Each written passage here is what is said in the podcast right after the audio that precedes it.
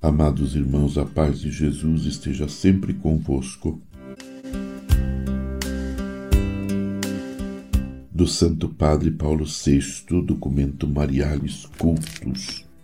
Paulo VI continua nos dizendo: Ouve-se afirmar algumas vezes que muitos textos de piedade moderna não refletem suficientemente toda a doutrina acerca do Espírito Santo.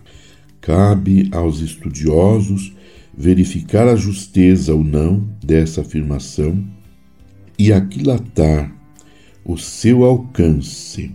A nós compete-nos exortar a todos, principalmente aos pastores e teólogos, a procurarem aprofundar a reflexão sobre a obra do Espírito na história da salvação e a envidarem esforços no sentido de os textos de piedade cristã darem o devido relevo à sua ação vivificante. Desse aprofundamento emergirá, em particular, a misteriosa relação entre o Espírito de Deus e a Virgem de Nazaré, e a ação de ambos sobre a Igreja, e dos dados da fé, meditados mais profundamente, derivar-se-á uma piedade vivida de maneira mais intensa. É necessário, pois, que os exercícios de piedade com que os fiéis exprimem a sua veneração para com a Mãe do Senhor, manifestem de modo mais claro o lugar que ela ocupa na Igreja. Depois de Cristo, o mais alto e o mais perto de nós.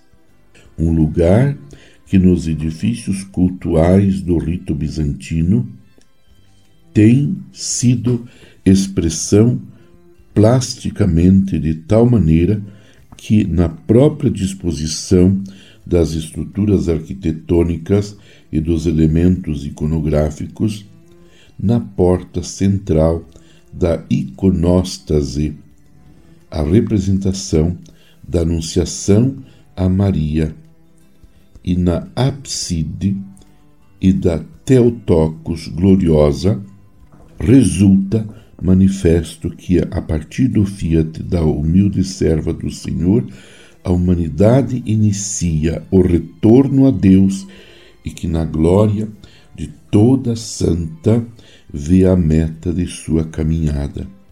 Assim, o simbolismo com que o edifício da Igreja exprime o lugar de Maria no mistério da Igreja encerra uma indicação fecunda e constitui um auspício para que, por toda parte, as várias formas de veneração à bem-aventurada Virgem Maria se abram para perspectivas eclesiais. Contemplemos Maria, contemplemos a Mãe de Jesus que está diante de Deus e ao mesmo tempo diante de nós intercedendo por nós, nos exortando a sermos fiéis, como Maria, como ela é fiel ao nosso Senhor, para que nós também possamos fazer a experiência que ela fez de alegria no Espírito Santo por acolher o Salvador. O Salvador, que é nosso Senhor Jesus Cristo.